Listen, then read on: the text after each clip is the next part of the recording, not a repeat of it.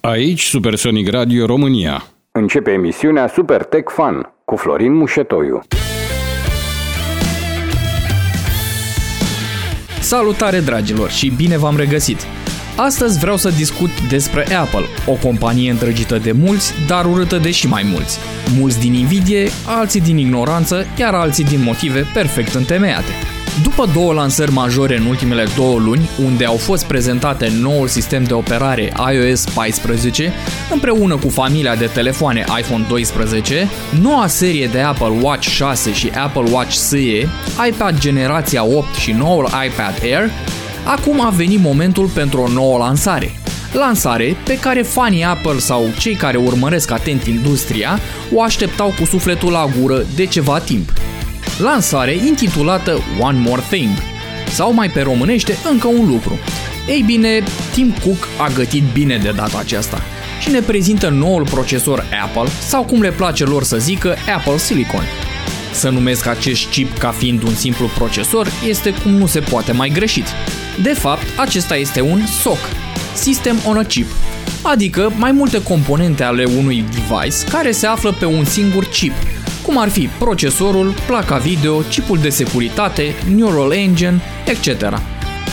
Dacă trăiți cu impresia că acest chip este primul creat de Apple, vă înșelați amarnic. Compania producându-și singură designul chipurilor care se află la baza iPad, iPhone și Apple Watch. Dacă până la iPhone 6s procesoarele Apple nu aveau performanță tocmai minunată și erau mereu subiectul de batjocură din partea fanilor Android, ei bine, lucrurile aveau să se schimbe treptat, iar la ora actuală Apple conduce detașat în domeniul device-urilor mobile. Domeniu unde Qualcomm cu alor Snapdragon, Samsung cu alor Exynos și chiar Huawei cu alor Kirin nu reușesc să fure coroana performanței celor de la Apple. Era inevitabil ca la un anumit punct Apple să încerce să facă acest pas, adică să introducă și la restul de produse ale sale un nou chip produs în totalitate de ei. Până la urmă, sunt compania care sunt cei mai obsedați de control în ceea ce privește produsele lor. Obsesie care a atins noi culm cu lansarea iPhone 12. Dacă nu știți despre ce este vorba, păi să vă explic în nebunia și lăcomia pură de care dă dovadă gigantul de aproape 2 trilioane de dolari, au reușit să împerecheze absolut orice componentă din interiorul telefonului, cu chipul principal al acestuia, și anume Apple A14 Bionic, chip construit pe 5 nanometri la TSMC. Ce înseamnă asta? Păi niște băieți de pe YouTube au luat două astfel de telefoane și au încercat să vadă în primul rând dacă se pot repara ușor. Nu mare le-a fost mirarea când noul iPhone 12 s-a dovedit a fi extrem de modular și părea a fi un pas în direcția bună pentru a fi un device ușor de reparat. Ei bine, s-au înșelat amarnic. Deși piesele sunt originale, provenind dintr-un telefon original identic, ele nu funcționează corect decât dacă sunt preprogramate și împerecheate de către cineva din serviciul Apple.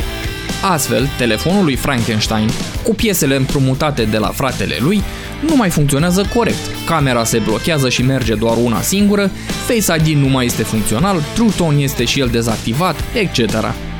Apple. De ce? Păi, pentru bani. Cum pentru ce? Păi cum altfel faci aproape 2 trilioane de dolari decât controlând tot ce se întâmplă în jurul device-urilor produse de către aceștia? Ei bine, dar nu suntem aici pentru a discuta părțile negative ale companiei. Dacă înainte un PC tradițional avea nevoie de o combinație de mai multe chipuri pentru a funcționa, cum ar fi procesor, placă video, faimosul chip T2, controllerul de I.O. care se ocupa cu tot ce reprezintă conectivitatea sistemului, memorie, ei bine, acum este un SOC, sistem monochip, adică un chip ce se ocupă de toate cele enumerate mai devreme și totul la o dimensiune foarte mică. Avantajele sunt numeroase. Arhitectura unificată a memoriei reduce latențele în accesarea datelor din memorie de către diferite componente ale sistemului. Astfel, performanța crește, iar consumul de curent electric scade. Ascultați Super Tech Fun, o emisiune realizată și prezentată de Florin Mușetoiu la Supersonic Radio. M1. Acesta este numele dat de către Apple noului lor procesor. Acesta reușește să fie primul procesor din lume construit pe 5 nanometri capabil să livreze performanțe nemai întâlnite până acum într-o asemenea mărime. Hai să vorbim puțin despre specificații. M1 are 16 miliarde de tranzistori. Ca să pun asta în perspectivă, nou lansatul AMD Zen 3 are doar 4,15 miliarde de tranzistori. Procesorul este format din 8 nuclee, 4 dintre ele dispunând de 12 MB level 2 cache și se ocupă de aplicațiile care au nevoie de o performanță sporită, pe când celelalte 4 sunt create special pentru a se ocupa de aplicații care nu au nevoie de întreaga putere a procesorului. Acesta reușind să-și îndeplinească sarcinile de lucru la doar 10% din puterea totală a procesorului. Apple se laudă că aceste patru procesoare mici reușesc să livreze aceeași performanță cu actualul MacBook Air echipat cu un procesor cu două coruri la o putere mult mai mică. Acum, cărcotașii s-ar putea să sară în sus. Păi stai puțin, 4 nuclee versus 2 de la Intel. Da, dar asta este doar partea de putere mică din acest nou chip. Care este exact performanța și ce consum va avea, mai rămâne de văzut când aceste noi produse vor fi livrate către consumatori.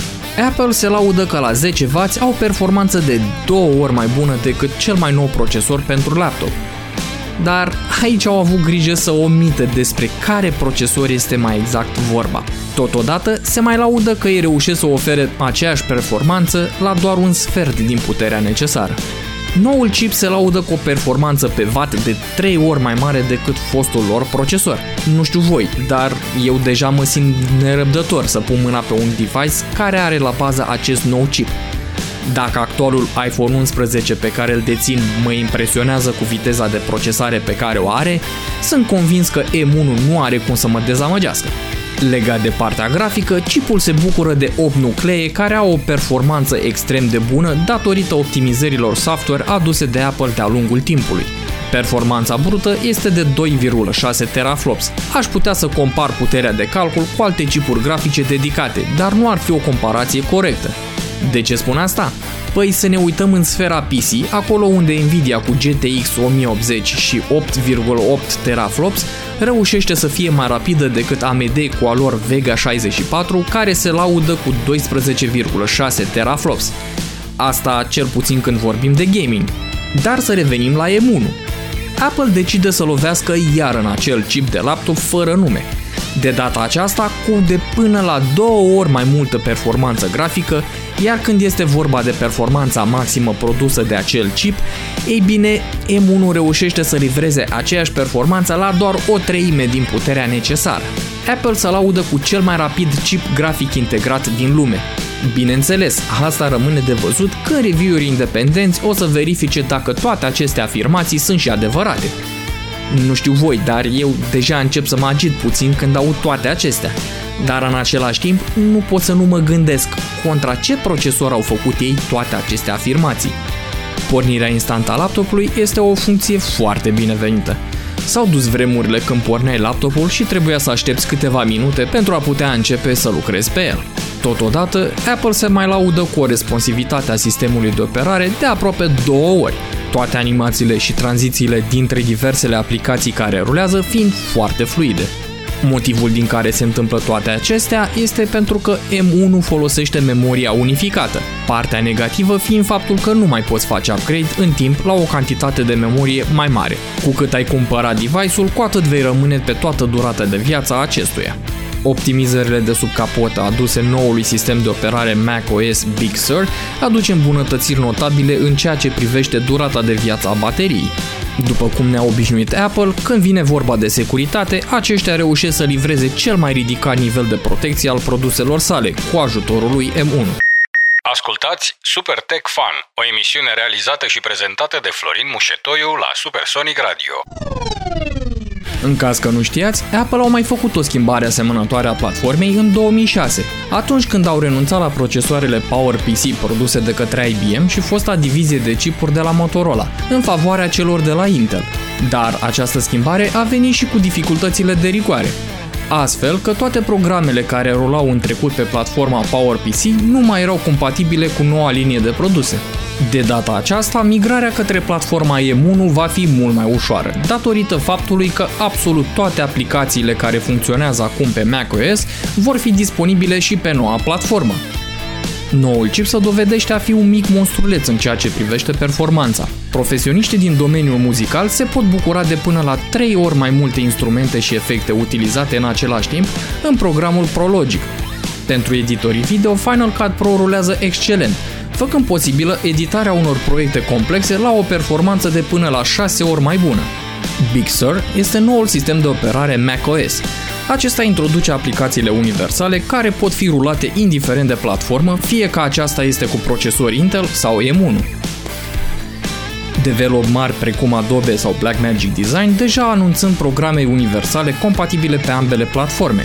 În consecință, profesioniștii nu au de ce să-și facă griji pentru eventualele incompatibilități între vechile lor device-uri și noua platformă. În cazul aplicațiilor care nu au fost updatate la platforma universală, Apple vine cu Rosetta 2. Aceasta este o platformă care emulează un procesor Intel, astfel făcând posibilă rularea tuturor programelor actuale de pe un Mac cu procesor Intel.